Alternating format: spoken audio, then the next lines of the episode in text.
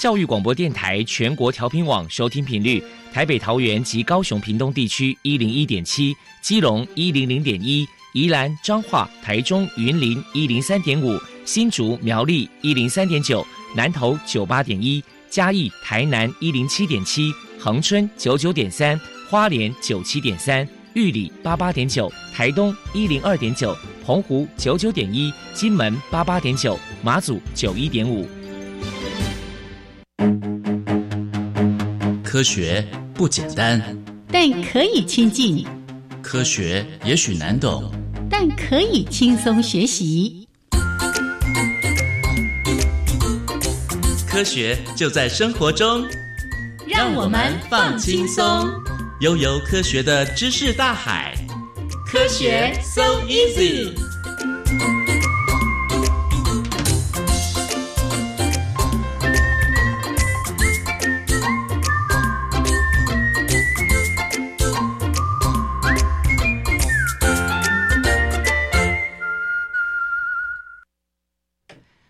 亲爱的听众朋友们，大家好，欢迎收听教育电台的科学 So Easy，我是燕子。好嘞，今天呢是第二个礼拜四，是我们跟科学月刊一起合作的科月专题的时间。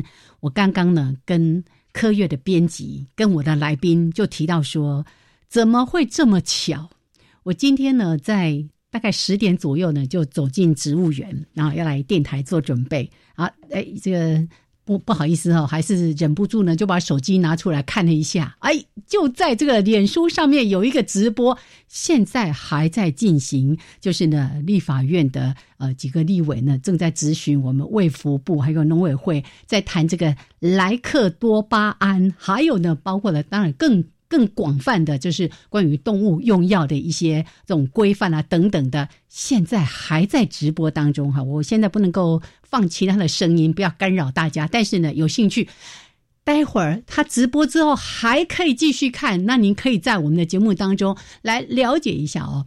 那据我所了解，像昨天主妇联盟也召开了一个记者会，特别提到说，这样的一个莱克多巴胺这个莱猪仓促的开放，是不是呢？这里面还有很多值得商榷，或者需要做的更周全的一些考量啊，科学的证据啦，哦，让让我们的民众更加的放心，或者是了解到这到底是怎么一回事。还有呢，早上我也看到一个朋友在提到。分享那个消基会也在发起联署哈，要要这个抗议或者抵制等等的。好，我我说这么多，大大家有猜出来今天我们要谈什么主题了吗？今天呢，在十一月号的科学月刊封面故事谈的就是美猪来了。这个莱克多巴胺的来了哈，那非常非常的巧合。现在呢，好像好几个团体都一直都在关注这样的一个议题。但是呢，我真的要说，为什么我们在节目当中一直在谈科学人，在谈科学的一些思维哈？那重要是。我们要反对，要反对的有理，而不是只是情绪上的反对，或者我直觉的反对哦。那我们今天呢，就在节目当中好好的来跟大家从科学的角度来谈一谈，看一看关于莱克多巴胺到底是怎么回事。那吃莱猪到底对我们的身体健康，或者是？这些所谓后续的残留产生产生了一些什么样的影响？待会儿慢慢说给大家听。好，那今天呢，在节目里面邀请到两位贵宾啊，一位贵宾呢，现在到外面去听那个正在立法院做这个咨询的直播，所以呢，我们先来跟另外一位，就是待会儿呢要为大家来播报科学新闻的。科月的编辑，我们的玉哲，Hello，玉哲，嗨，大家好，燕子姐好。有没有觉得实在是太巧合了？对，非常刚好。是我们应该直接连线到那个现场，来听听我们的时钟部长在说些什么。好像可以。还有对立委们呢，他们的这个咨询的一些问题又是如何？但是真的值得大家一起来关注。没错，我们理性来思考，然后做出判断。对，好，来，那这个。关于莱猪的问题，我们待会儿呢会为大家邀请到啊，这个我相信相信呢，在收听教育电台的听众朋友对他应该不陌生哦，是一个非常知名但年轻的科普作家，我们的廖英凯先生。那英凯呢，他目前也还在就读师大的这个科学教育的博士班哦。哇，好认真，就为了要推广更多更正确的科普的知识、科学的知识给大家。好，待会儿呢，我们再跟英凯打招呼。那既然这样子，我们现在播新闻好了。好，好，来来，那今天呢，为大家来提供的第一则，哎，这个减排的事情。一直一直都是我们在关注的。对，没错。我们这个先来讲有机分子的有机分子的起源。那因为最近美国的自然史博物馆和太空总署 NASA 他们提出，就是说在生命开始之前，第一批有机分子的产生过程。然后我们都知道，生命是由呃有机分子组成嘛。那有机分子它就是碳元素、碳碳原子跟氢啊、碳氧等元素结合的的一种化合物。那多数的有机分子都是从固碳作用而来的。那这个方法一通常都是要透过生命体去做转换。所以呃，然后其中像光合作用就是其中其中一个例子。那这个方法就是呢，研究人员设计一个装置呢，它可以检查那个液体跟气体的微观变化。它那个装置里面就是当氢气跟二氧化碳在里面结合的时候，它会产生有机分子甲酸。那它是一种二氧化碳的那个固定作用的产物。那这个过程通常是不太需要消耗任何能量的。那这个实验也证明了说，有机分子其实它是不需要透过生命体就可以被合成出来。所以呃，这个有呃。研究人员就说，这样的那个方式就跟以前古代海洋热泉喷孔上的反应很类似。嗯，那过程当中就是它嗯产生的有机化合物可以与地球的生命起源有关系。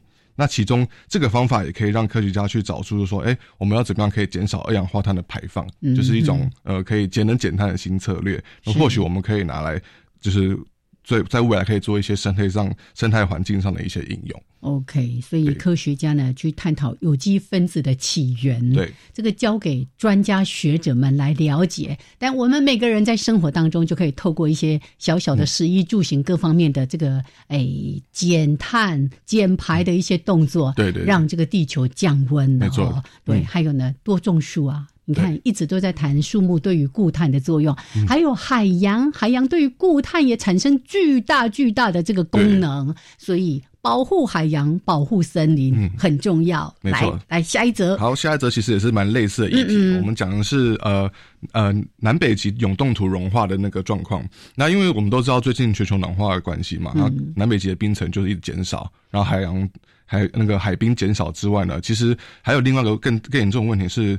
两极的永冻土啊，它会慢慢融化。那它在永冻土里面的二氧化碳啊、甲烷，甚至是远古的细菌跟病毒，还有有机化合物，都会慢慢的被释放出来。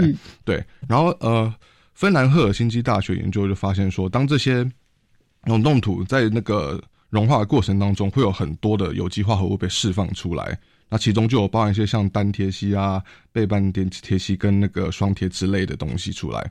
那这些化学物质基本上它可以有助于空气中的微小悬浮粒子形成。意思就是说，我们可以透过这些有机有机呃化化学物质，可以让那个我们那个云层增加。那云层只要增加，就可以基本上可以提升地球对太阳辐射的反照率。嗯，那这样子或许就可以想呃用透过这个方式让地球减缓它的暖化速度。对。可是，其实基本上，呃，目前其实还没有。更多的证据可以证明说，有机化合物释放之后，到底是会促进呢，还是减缓？对，其实我们还是不是那么确定了。一直都是一个让人很疑惑的事情。对，包括刚才你提到说永冻土里面，嗯，那我我记得大概在十几二十年前，大家就已经开始在关注呃冰川的融化，还有永冻土的一些这个融融化啦等等的一些问题的时候，就提到说这里面有很多古老的细菌，像什么炭疽。哦，对啊，对啊，或者是那个呃，里面有一些甲烷，嗯，哎，甲烷是非常厉害的温室气体，它就会丢丢丢丢丢，然后就升到太空去，对，比二氧化碳更厉害的，对，那。有可能因为这样子而加剧了温室气体、温室效应的一些问题。对，没错。对哦，所以这里面真的，我们还是哎，回到前面刚才在说的，多种树，然后保护海洋，保护我们的冰川。没错，我们从小地方开始做起，保护我们的环境。是。好，来，接下来谈稍微轻松一点的话题啦。哈。我们下一次来讲一下巨齿鲨，就是前几年就是有一部好莱坞电影，就是在讲以前的那个很以前很大只那种鲨鱼啦。嗯嗯。对，然后这个鲨鱼就是它非常，它到底体型多大呢？那科学家用用用一种方式去找出来，就是从透过它的牙齿去研究。就是英国布里斯托大学跟那个呃斯旺西大学的研究团队人，他们用巨齿鲨的牙齿去找出巨齿鲨实际的身长到底有多大？对，那它的方式去分别就是找我们现在呃目前常见的一些鲨鱼，像是尖吻青鲨、长鳍金鲨跟太平洋鼠鲨、鼠鲨还有大白鲨去做比较。嗯哼，然后他们发现说，这其实这几种鲨鱼啊，并不它们的体型比例并不会随着年纪增长产生太多的变化。哦，我一直长大，对跟人一样，你长到一个程度就停了对，它。比例就差不多是那个样子。然后结果就发现，他们去透过这个方式去找它的那个生长曲线啊，是然后就有放放大之后发现说，一只长大概十六公尺的巨齿鲨，它的头顶长度就可以达四点六五公尺，大头大头，超大。然后它的那个背鳍长度可以高达一点六二公尺哦，大概是一个女生的高度。是，对，然后尾巴也可以长到将近四公尺，三点八五啦，嗯就还蛮大的。对，然后基基本上我们现在已经可以透过这个方式去找出呃巨齿鲨，就是以前那种生物的体型大小。嗯，那研究团队未来就是会再去尝试去找出巨齿鲨的一些生理生理学跟他们可能灭绝的原原因。呀，对，所以考古研究是非常有价值、有意义的。嗯没错哦，嗯从一颗牙齿嘛，从它的牙齿可以去了解它大概，去推估对多大一只。嗯好，来说到这边呢，做一个。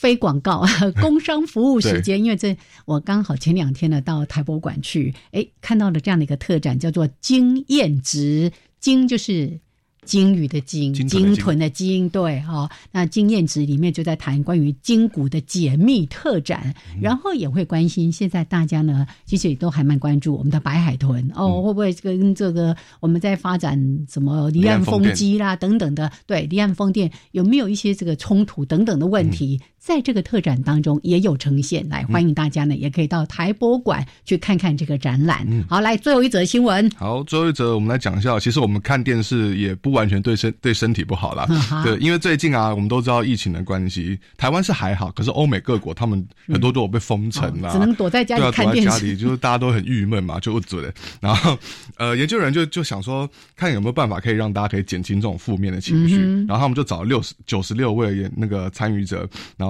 给他们做测试。然后他的方式是说，让这些受试者呢先看某一段非常无聊的影片，就是说可能某个人在他的公司做的日常生活就很无聊嘛，就是很是自私的。很自私的生活，那先让这些受试者感到无聊，然后之后再把他们分成三组，分别是先看电视的，然后还有戴 VR 眼镜的，然后最后一组是戴 VR 眼镜又顺便看电视，就是可以做一些呃互动式图像的一些虚拟实境的那个体验。然后结果发现说，三种方式其实都可以蛮有效降低他们的负面情绪，就大家看完之后其实心情都还蛮好的。然后结果发现说，其实戴就最最后一组戴 VR 眼镜去透过虚拟虚拟实验的那个的那些受试者啊，他们其实可以产生非常正向的幸福感，哦，连幸福感都可以产生出来。是，对，然后基本上他们可以就透过这个方式去增加大自然与那个人之间的连接。那这个方式就是说，其实嗯，虽然说我们不能出门，但或许有些时候，如果嗯。我们想要亲近大自然的时候，其实看看看电视上的影像也是多多少少有一些帮助。没错，对，像现在很多的 YouTube 上面的影片，就是搭配各种那个山水啊、嗯。流那个花花草草啦等等的，然后配合一些舒缓的音乐，对。哎，真的听起来还蛮疗愈的。真的。然后一边又看着美好的画面，对。啊啊，那。像我们刚才说的，哎，我们平常自己的经验就觉得，哎，这好像感觉蛮疗愈的。嗯那科学家就透过研究的方式告诉我们，还真的有用。对可是大家有没有注意到前面有提到说，你们那个 VR 的，就是可以透过这种虚拟实境的方式的体验，显然你还是真正走到大自然里面，嗯那个幸福感是会更增加的。对对对没错哦所以。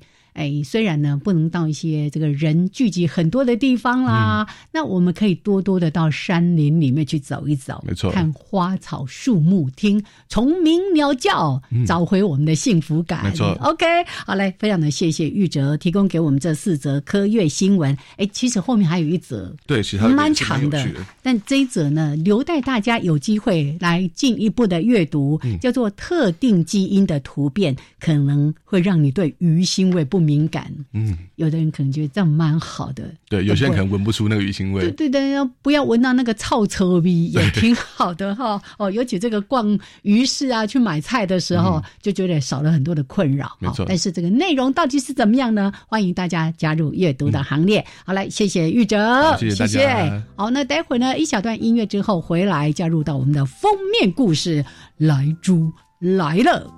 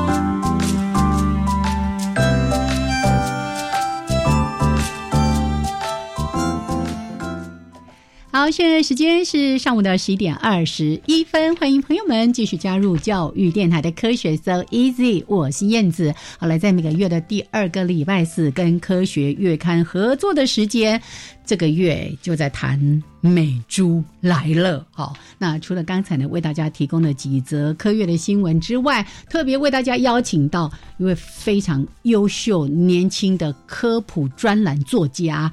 廖英凯，Hello，英凯，燕子早，各位听众朋友，大家早安。是，刚刚我们在播新闻的时候，你还在外面听那个直播，对不对？因为现在立法院卫环委委员会正在开会嘛，是是，所以赶快趁现在听听看，我们立委和政治人物们有没有什么新的、令人意料之外的的说法。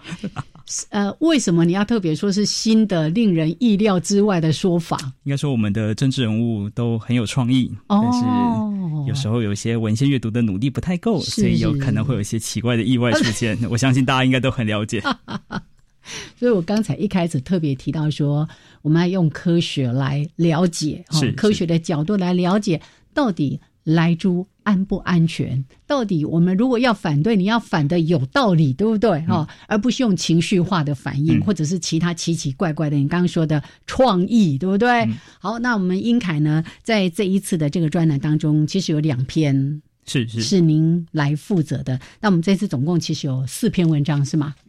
好，那这个玉者商先帮我们简单浏览一下，待会儿就交给英凯来帮我们好好的说一说他所负责撰写的这个部分。嗯嗯，好，呃，那我们第一篇是讲一些嗯，莱克多巴胺在国际组织上一些它的规范啊，还有一些呃，它的那个定定的依据跟一些模式，那我们去推敲，是说那现在这样的规范是否符合，或是基于充分的那个科学证据，我们去慢慢探究一下。嗯哼，对，那等下英凯可以可以帮我们就详详细的解说。那第二篇我们是请那个台大动物科学技术学系的那个徐基泰老师帮我们写的。那这一篇我们是在讲，当猪吃下了莱克多巴胺这种瘦肉精之后，会发生什么样的事情？对，那有些呃，怎么讲？就像呃，老师没有提到说，可能有些猪吃下去之后，它的猪肉颜色会改变。可是其实我们并没有办法透过这个方式去依据，就是看，就用肉眼去看出说，到底它有没有吃？看不出来。对，没错。嗯。好，那第三篇的话，基本上我们是去访问那个台大医学院那个毒理学研究所的那个张志刚老师。然后这一篇我们是在讲说，莱猪呢，它的问题到底出在出在什么地方？那基本上是呃，标示清清标示比较。呃，标示这个方面比较重要啦。对，那基本上我们就像我们吃东西啊，毒物、毒性什么的，基本上你很难说很难都没有。对，就是主要还是看你吃的那个剂量，剂量的问题。那最最后一篇我们是讲一些呃瘦肉精的一些传闻啦，就我们总整理了三个。三个问题，就是说运运动员到底能不能吃瘦肉精的肉，含瘦肉精的肉？然后第二种是在讲说，我们肉眼到底可不可以分辨出含有瘦肉精的猪肉？那之后就是说，那我们人吃了会不会瘦？就吃了瘦肉精有没有可能会瘦？会不会跟着一起瘦吗？所以是 Q A 的方式在呈现的。呃，rumor 的一些解释。OK OK，好，所以总共四篇文章当中呢，有两篇就是由英凯这边来为大家呈现的。第一篇在谈的是美猪来袭，其实在谈。谈到的这个在国际间或者说科学上的一些相关的依据，这些证据到底我们是不是可以直接拿来取用等等一些问题？嗯，是因为我们看到科学的时候，往往大家都会知道，科学不是台湾一个国家的事，也不会是美国一个国家，它往往是全世界的事情。嗯，所以科学家都很喜欢说，某一个科学的理论啊，在宇宙的各地都应该要通用。那同样的，在科技的政策的制定上面，比方说这个莱克多巴胺的猪到底能不能吃，或者是如果你要做动物用药，它可以加多少健康的疑虑，可能畜牧上面的效益，它其实都会需要科学的证据来佐证。这也是我们这一阵子大概过去一个月、呃两个月了，嗯，大家在听到，比方说可能政治人物啊，或是一些专家学者在讲说，哎，根据国际的规范，根据国际的科学证据的呃这些种种的文献，就是的整理结果。然后来告诉大家说，哎，这个莱克多巴胺猪其实是好像是不太需要太担心的。所以在这一篇文章之中，我们就想要来探讨，哎，当这个某一个政治人物如果说国际标准、国际规范是这四个字。这个国际标准到底是什么意思？嗯哼，所以在这篇文章中，我就去爬梳了一下。我们可能比较常听到就会是 Codex，嗯，或 Jake 法，可能大家去听一听立法委员，其实有蛮多立法委员们已经有办法对这两个词朗朗上口了。对这两个应该都还蛮熟悉的。对对，那这两个词，这样这两个组织其实就是联合国的，就是 WHO 和 FAO，叫呃世界卫生组织和呃联合国粮农署。对，名字很长。粮农组织，对，粮农组织这样的，等于是这样的组织旗下面的算是专家委员会。那这样的专家委员会非常非常的专业，他们其实在两千零四年以前，他就爬就花了很多年时间爬出了十来篇的文献。那这十来篇的文献就想要告诉大家说，哎，这个莱克多巴胺，它是事实上它没有致癌的问题。可是它确实是有心血管的一些疾病的风险，所以我们最近会听到一些可能反对的团体啊，或者倡议人士，他们会特别讲说：，哎，如果你是有心血管疾病的人，你可能要特别小心美猪。事实上，也就是两千零四年，大姐那是十六年前，十六年前的科学界就已经发现，哎，他对心血管是有问题的。嗯哼。但同样的，如果我们有开始，就是根据这些过去的研究的结果。如果我们听到有人说，哎，吃莱克多巴胺可能会导致，例如，哎，肾脏不好，或者导致，呃，比方说精神的疾病啊，或是呃，肝脏毒害啦，对对对，那这些东西听起来好像也都是平常很常听到的病，好像有毒的物质就会伤肝伤肾，是，但但是以过去的研究回顾来看，哎，其实莱克多巴胺并不是作用在这些器官上，所以。我们看待莱克多巴会发现它可能有很多种危害，嗯，但是目前最能够相信的，确实就是跟心血管疾病有关。耶，好，所以这是这一篇呢，在做一些呃研究或者是文献的一些爬书，帮大家做整理。对，大家不要只听到这里就说，哎，我们这样已经讲清楚，其实还有很多要继续讲的。当然，当然，当然，因为像是。就算是说这个啊，Codex 联合国底下好像是一个很厉害的组织，但其实这些文献整理起来，它仍然会有它疏漏的地方。例如像是刚刚提到的，哎，这个 Codex，它虽然有做人体实验的回顾，但是事实上这个人体实验只有六个人。六个人，那从六个人的实验结果要推导到全世界，全世界几十亿人，我已经搞不清楚了。哎，七十几亿，七十几亿了。对。那感觉起来好像会有点问题，薄弱了吧？对对对，所以那科学家为了要面对这个问题，会用了一个很很厉害的方式叫做安全系数。嗯嗯，也就是我们会有许多的假设，比方说有一些有毒的物质，比方说像莱克，好像莱克多巴胺好了，我们不可能拿孕妇和小朋友去做实验，是绝对不可能嘛？这个这个有问题啊。对，那方法就会是我例如我拿一些动物做实验，可是我假设我假设人体。一定一定会比动物脆弱十倍。是，就不管你选什么动物，我都假设人体比较脆弱，可实际上其实不是。嗯哼，那以及我再加上就是，诶，有可能不同国家、不同地区的人吃肉的习惯不同。例如在台湾遇到饮食文化，对对，我们喜欢下水汤啊、四神汤啊，但美国没有嘛。嗯，所以我们就会再再增加一个就是不确定的系数乘以五，所以就有点像是我们假设。在台湾的人，或在全世界的人，一定会比动物实验脆弱五十倍。用这个实验的结果来定定莱克多巴胺的标准。OK，好，先说到这边，待续。待会儿呢，一小段音乐，还有两分钟的插播之后，我们会回来更完整的跟大家来分析这个主题。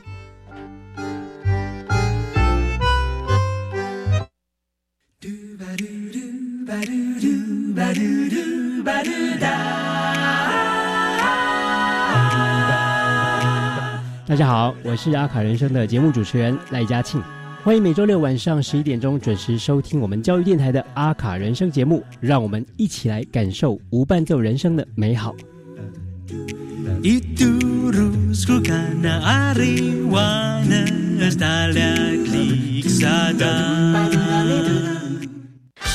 走，我们一起出发去看棒球大赛。我想看转播就好了，一样可以感受棒球的热血魅力。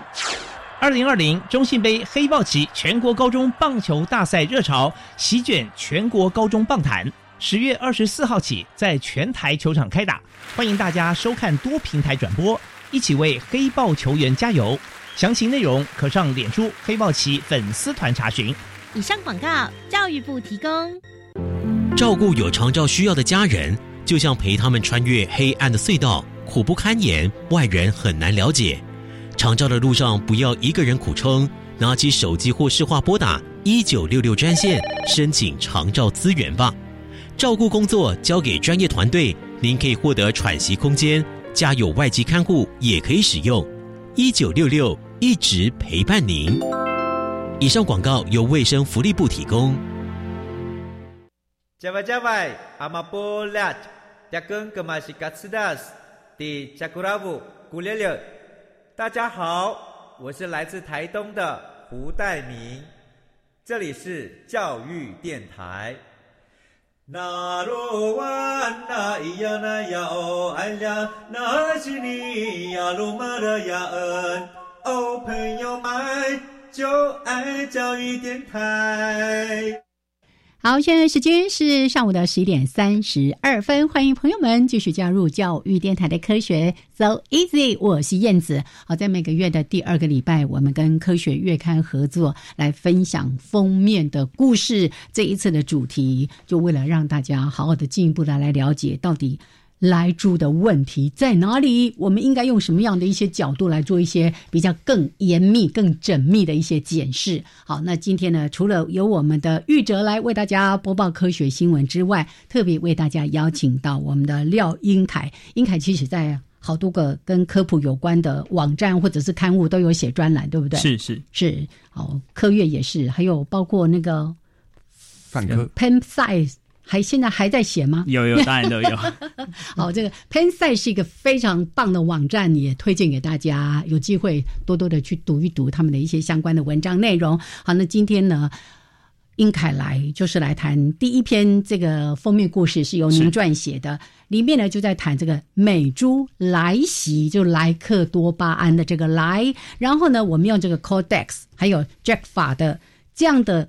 呃，一些相关的数据或者他们的科学的研究等等来做科学证据，到底行不行？是是。您刚才有提到说，哇，好像这个这这一些刚才提到的这样的组织，他们都告诉大家，哎，莫代吉哦，好像可以吃是没问题的哦。但是呢，好像还是有一些疑虑，一直在不同的国家，甚至像欧盟或者是呃苏联啊，很多国家他们还是存在着很大的一些疑问。那您刚才也特别提到说，科学的。不确定性是。还有什么安全系数啊等等的，您可以在就这个部分让听众朋友进一步的了解你在谈论的一些什么样的内容。好的，我我觉得想要先跟大家谈一下，就是像 Codex 或 JACFA 这样国际组织，他们在报告的原文中，其实不会特别的告诉大家这个东西是有害、有益、没事没事这样，其实不会去谈的，因为它其实是一个。它就像是一个一群科学家组成的无趣的组织，就是单纯的告诉大家，哎，我们的实验做出什么结果？对对，我们的判断。所以很多时候去谈说这东西有害无害，其实是非这些组织其他人的解读。无论那如果在台湾的话，我们就会有一半的政治人物解读成呃没问题，一半政治人物就解读成不太好。嗯，好，那刚刚提到的不确定性，其实跟科学研究很有关系，因为科学研究其实在研究一个。未知的世界，所以到底什么时候我们可以知道这个世界的全部？其实科学家也不知道。嗯，那特别是像这样子食品安全的议题之中，我们竟然不可能把孕妇或小朋友拿来做实验，这肯定是有问题的。嗯，不可能。对，那竟然不能做实验，我们就会有一些问题永远无法解答。所以，所谓的科学不确定性，就是在面对这种没有办法解答的世界的时候，科学家会运用一些方式。那像在刚刚节目之中，我有提到安全系数，例如我们会用许多假设，假设人体，比方说假设人体比小白鼠脆弱十倍，假设小朋友比成年人脆弱五倍，用这种方式，然后最后来推出一个假定的结果，用那希望这个假定的结果，它一定可以保障人们的安全。这样子安全系数其实被广泛用到，除了莱克多巴以外，所有的比方说农药啊、食品添加物，事实上都很广泛的使用的这个概念。嗯，但是也因为有这样安全系数，有这样的不确定性，有不确定性就会有解释的空间。举例来说，虽然联合国，我们就 j a k 法和 Codex，他们主要是以美国为主，是虽然联合国的研究会就是这旗下研究都主要认为，哎。这个大家应该不太需要担心莱克多巴胺，它的它是可以吃的，然后它就是应该说它在标准量，就你去使用，大概不会有太大的问题。可是也会有一些少数的，不应该不能说少，应该说多数的国家，就以国家数来说，比方说整个欧盟都是禁用的，或像俄罗斯、中国，然后以及像是。呃，东亚国家其实有许多国家都是禁用的。那他们禁用的的原因，有一部分其实就去主张说，哎，既然今天的科学是有一些需要人为解读的地方，嗯，既然需要人为解读，那每一个国家可以各自有不同的解读。是。那此外，像 Codex 和 JACFA 他们的研究，其实都是在几乎多数啊，全部都是几乎多数都是在美国境，就是美国美国境内进行的。所以这里会遇到另外问题是各个国家的饮食习惯是不同的，嗯哼，对不对？像刚刚节目中我们提到，在台湾，我们有一大堆猪的内脏的的那种美味的料理。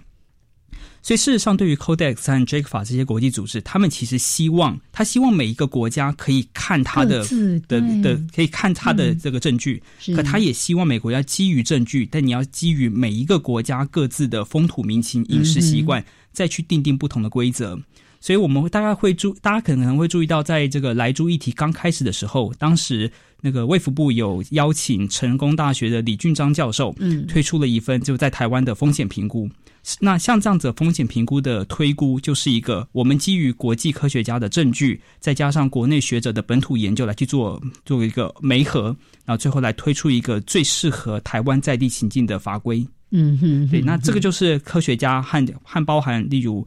和包含应该说是相信科学证据的政治人物，在良好的合作之下，你就可以使用科学证据，同时使用在地的研究，然后推出一个符合就是台湾状况的法规。耶，刚才英凯提到这个点非常的重要，可能也是我们过去在看很多新闻报道的时候，大部分都没有人在提到这个部分。你刚刚特别提到像 Codex、JACFA 这个，他们做出这样的科学研究之后，他们其实期许各个国家是能够进行更。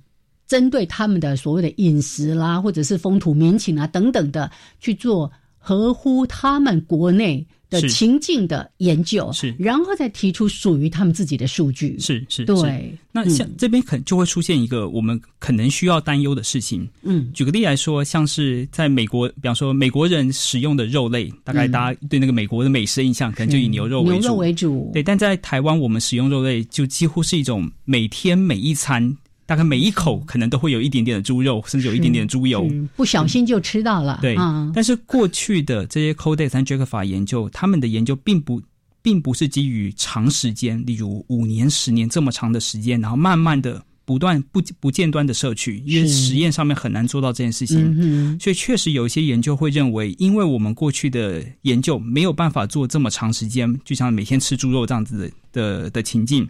那么我们在看待像这种 Codex 的科学证据的时候，应该要更谨慎、更小心。是，所以例如我们可以再多加一些安全系数，然后把这个残留量的标准变得更低。像是目前卫福部在制定的残留量标准，就会去主张说，哎，我们其实比起其他可以允许莱克多巴胺的国家更严了，对，就更严格一点。嗯，好。所以刚才提到说，其实我在看呃这个英凯的这个文章的时候，也看到你像你刚刚说的，他没有做的长时间的这种长时性的这个研究，好像他就当时也是做两年的研究而已。而且以美国来说，他们的饮食习惯真的跟我们非常不一样。例如，大家应该有这个经验，如果你到餐厅点一个青菜，你要特别跟他说你要清炒，要不然里面一定会有肉丝，是是，或者有肉臊哦，加一匙肉燥才好吃。没错，你就会了解到说，我们跟这个猪肉的这个饮食习惯的。连接有多么样的深，所以我们真的是需要有一个属于我们自己的饮食的，像刚刚说的风险的评估，或者是我们的容许值、我们的安全值，应该要再更谨慎一些。是是，但我觉得更进一步的，大家还要知道是。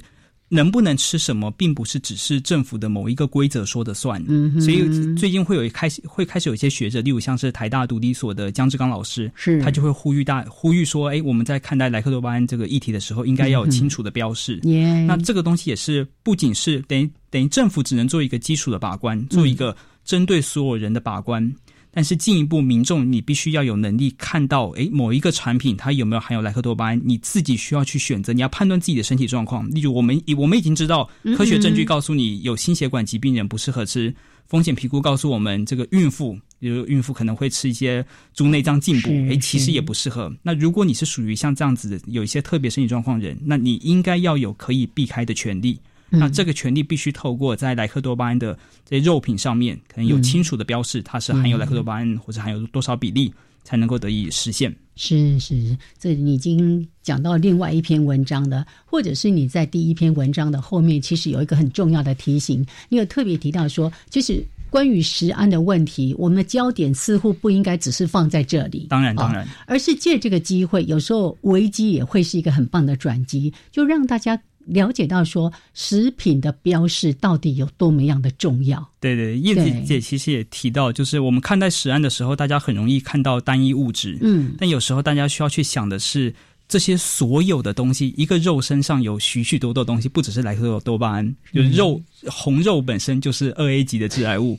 如果腌制后变成香肠啊、培根，就是一级致癌物，哎，还很爱吃啊，对对，所以这些东西其实全部都需要考量考量进来，嗯，那像。最近有一个议题跟莱克多巴胺也有一点关系，也可以趁机跟大家提醒一下。对，在莱克多巴胺注意议题的时候，那时候我们的农委会主委就特别讲说，因为这个国国内的肉品市场以温体猪肉为主，所以比大家比较不用担心这种美国的冷冻冷藏猪肉进来。但问题是在对于先进的国家来说，温体猪肉的风险非常的大，对，它有细菌啊、寄生虫啊，然后整个冷链的问题，所以。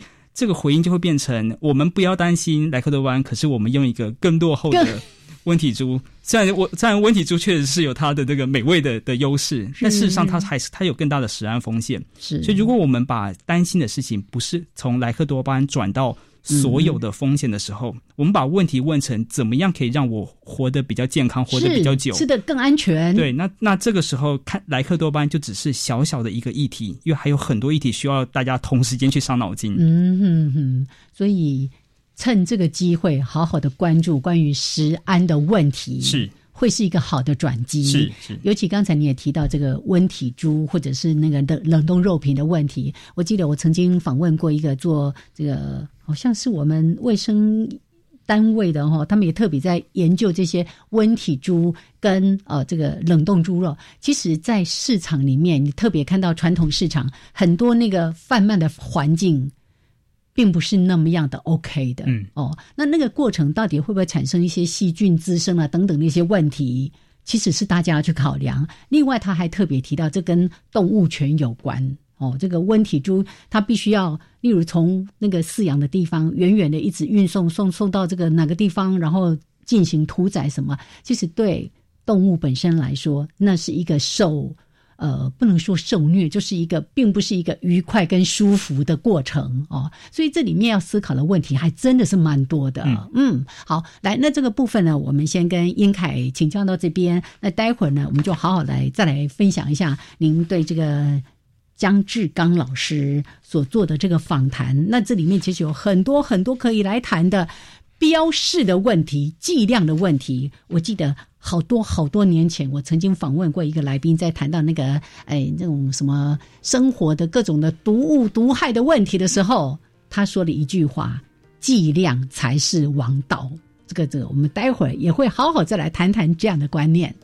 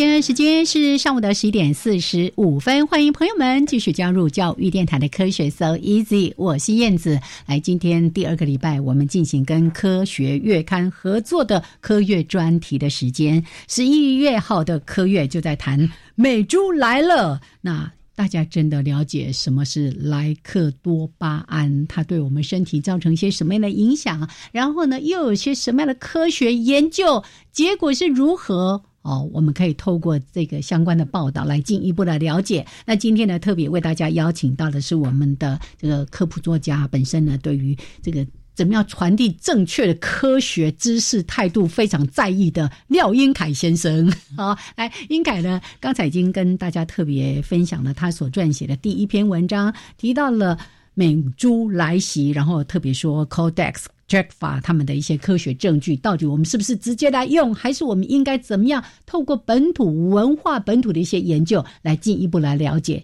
掌握我们国人的健康？好，后面有一篇是您访问了国立台湾大学毒理学研究所的姜志刚老师，那特别呢就在谈关于标示的问题。嗯，是谈标示问题，其实大家要先知道就。就是为什么我们要标示？嗯，就是比方说，我们不会标示一个饮料里面含有水嘛，对不对？诶，可是我们会标示里面含有糖啊，含有比方说苯甲酸钠，哎，这种防腐剂啊。看化学式可能大家都看不懂嘛，是对，所以标标示是因为有些原因，有一些东西我们不希望大家接触太多，所以这个时候应该把它标示起来。所以什么东西不希望接大家接触太多，就是毒。所以这边想要先跟大家讲，在在凡是谈到毒理学的时候，一定会有一个。很很像格言，很像咒语一样的话，大家可以试图背起来，叫做“剂量决定毒性”。所有的东西都是有毒的，决定有没有毒在于剂量。嗯，所以最常听过的例子就是水没有毒嘛，对，多喝水对身体很好。是。可是水，如果你一天喝超过了，比方说十公升，通常我们一天喝两公升，但如果你喝超过十公升，那你就会肾衰竭、死翘翘。水中毒。对，然后而且国外在国外还曾经有一些有一些学生参加那种兄弟会啊，然后那种可能大学生的新新生什么的，不是灌就有点像是比谁喝水喝得多就可以得到一台 V，然后后来就还就还因此有人喝水，然后就肾衰肾衰竭死翘翘了。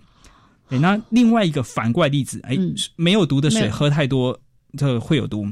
有些很有毒的东西，在剂量极低的时候，其实还不错。比方说，像姜志刚刚老师，他最喜欢举的例子就是砒霜。大家可能听过那个“七家上下十三口”啊，哎呀，对啊，那砒霜有毒嘛？这个、这个、那个小说啊，都会这样写啊。但砒霜剂量很低很低的时候，会变变成治疗治疗心脏疾病的药物，或者是肉毒杆菌是地球上最毒的物质。是，但是剂量很低的时候，就可以在医美诊所找到它了。对，所以关键在于剂量。那控制剂量的方法，必须要透过政府的法规，法规必须要告诉大家什么剂量是合格的，对不对？那同时之间还需要透过，比方说边关的抽验、市场的抽验。必须要去等于政府需要出人力、出资源啊、仪器啊，不断去市场上面去抽检这些物、这些肉品。那抽检完之后，下一步要做的事情就是去必须要去标示。我们大概可以知道的是，从美国进来的猪肉，诶，有一部分，因为美国不是所有猪肉都用莱克多巴胺，所以我们大家知道有一部分会有莱克含有莱克多巴胺，所以这部分必须是政府要透过它跟。可能美国商人的谈谈判，可能会有些外交关系等等的吧。然后要求，哎，国外的商人你必须要标示哪些肉是有莱克多巴胺，但同时之间也需要针对没有标示莱克多巴胺的肉品，你需要去需要去抽查，会不会有人忘了标示，会不会有人偷用？故意对，因为就算不是在国外用，国内其实有人使用啊，对不对？比方说这边请教燕子姐，哎，你觉得国内的猪农有人在使用瘦肉精吗？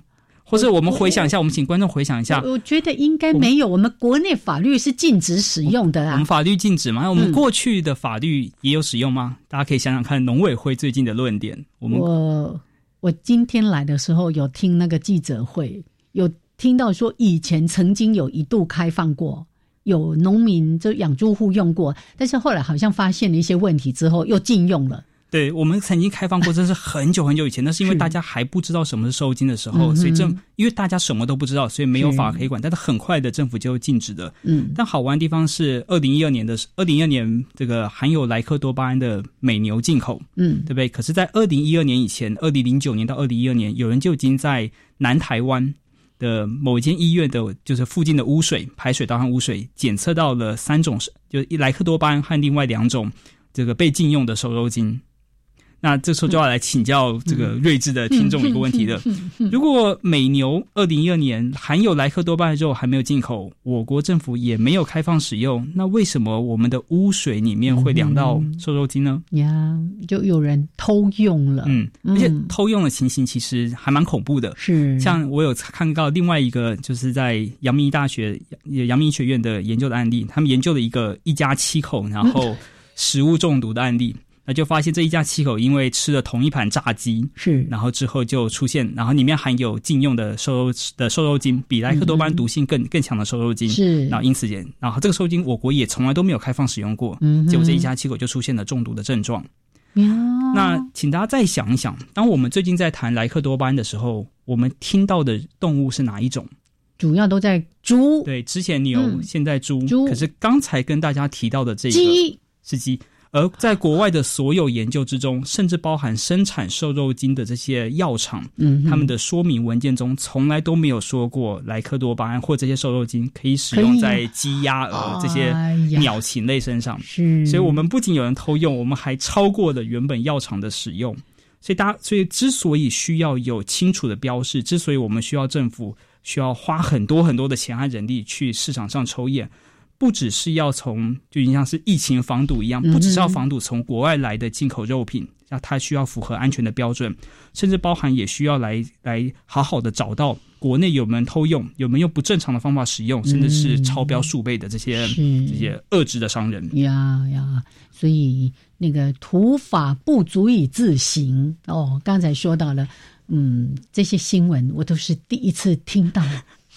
那大家要不要再稍微提高警觉一下？还有，回到我们真正严肃的课题，就是标示的重要性。是哦，因为其实很多像我，我经常跟孩子说，有时我有有那个超市有两种豆腐，那我都会买那个最单纯的豆腐回来。是，但小孩就会说：“哎，另外那个很好吃啊，他已经帮你卤好了。”我说：“我有一个观念是。”里面的成分哦，越简单的东西越好，所以我只买单纯的豆腐。另外一个豆腐呢，我算一算，大概有五十五六十个各种奇奇怪怪我都不认识的这些成分，我说我就尽量不要吃这个。哦，是燕子这个这个想法其实非常好，这个也是姜志刚老师最近在倡议的，叫做 clean label 洁净标签。嗯，就如果如果我们吃的东西越单纯，或者是有大家可能会听过原型食物是这个就是这个词嘛，如果吃的东西越单纯，添加物越少，所以。就算不去谈这些添加物是好还是不好，但是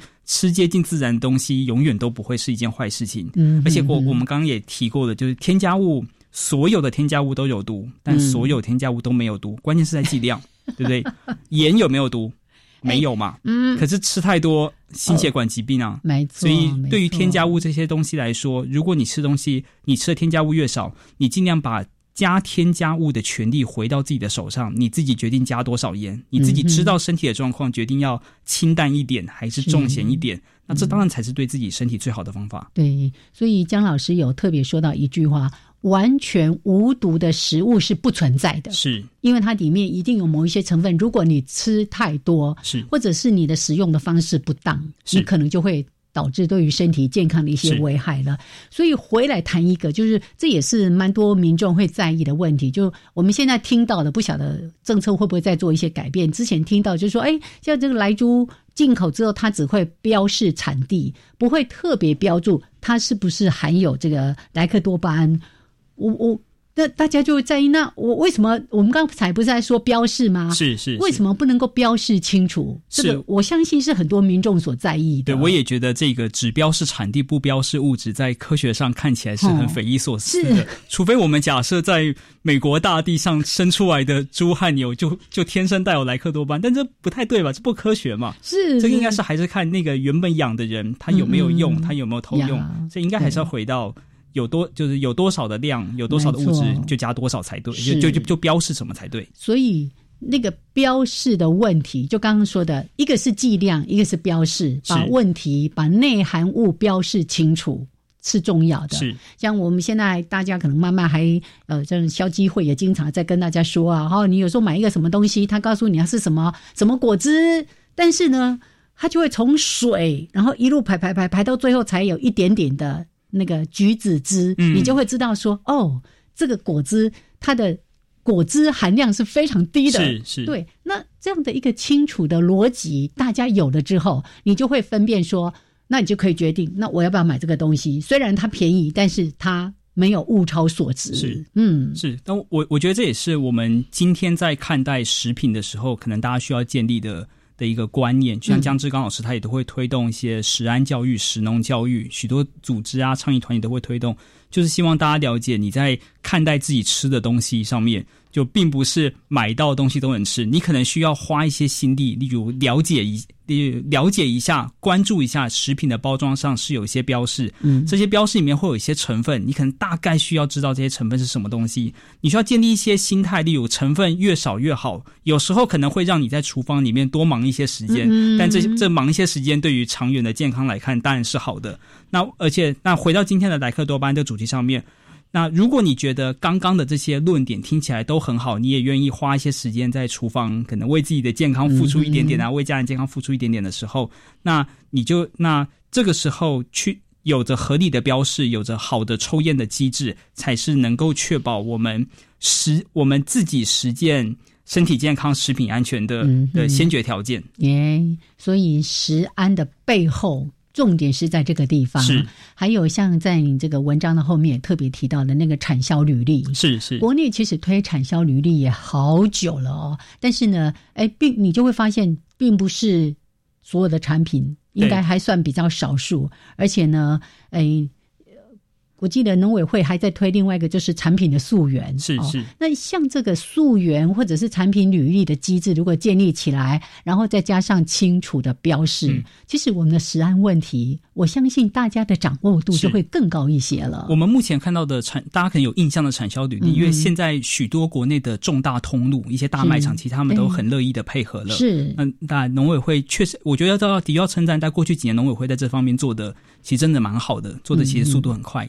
但是我们在，但是今天我们可能需要花力气讨论的是，大大家看到产销履历主要都是农产品，就是植物，我们印象中生的都是植物。对。但当它变成肉品的时候，或是当它变成加工肉的时候，你如果去买一罐这个肉燥罐头肉燥，里面的肉到底从什么地方来？其实我们过去是不知道的。大家可以回去想一想，我们有买过一大堆的罐头肉品啊，这个可能海底鸡啊啊 之类的，就我们其实都不知道这肉什么地方来的啊，国内来的，国外其实其实不清楚。那在莱克多巴胺的这个猪肉的议题上面，我们也会遇到说，哎，如果某一个这个商人他进口了可能九成，他可能他用九成的本土猪肉，然后混了一成的来猪，嗯，那混在一起的时候，这个罐头上要不要标示？哎，这个罐头上面应该要怎么标示？是。那我觉得听众朋友可以想一想，就是会是你希不希望这个罐头上有一个清楚的标示？对，让你知道它的肉品的来源从什么地方来，是不是可信的？里面含有的需要关注的这些化学物质，它的成分是多少？没错，所以是在知情的情况下，让我们可以做出明智的抉择。然后你你放心，哎，觉得这样子 OK，你购买，但是不要在不知情的情况之下买了。会有伤身体的这些相关的食物或者是食品啊等等的。好，来今天呢，就是要谈的话题还很多哈，但我们邀请大家可以一起加入阅读的行列，有很多的内容值得大家好好的来了解，也对于这样的食安议题。每个人都一起来关注一下，好，来，今天非常的谢谢英凯，谢谢，谢谢子，好，来那个玉哲，谢谢大家，好，OK，那今天节目呢就为大家进行到这边，也谢谢听众朋友的收听，下次节目见，拜拜。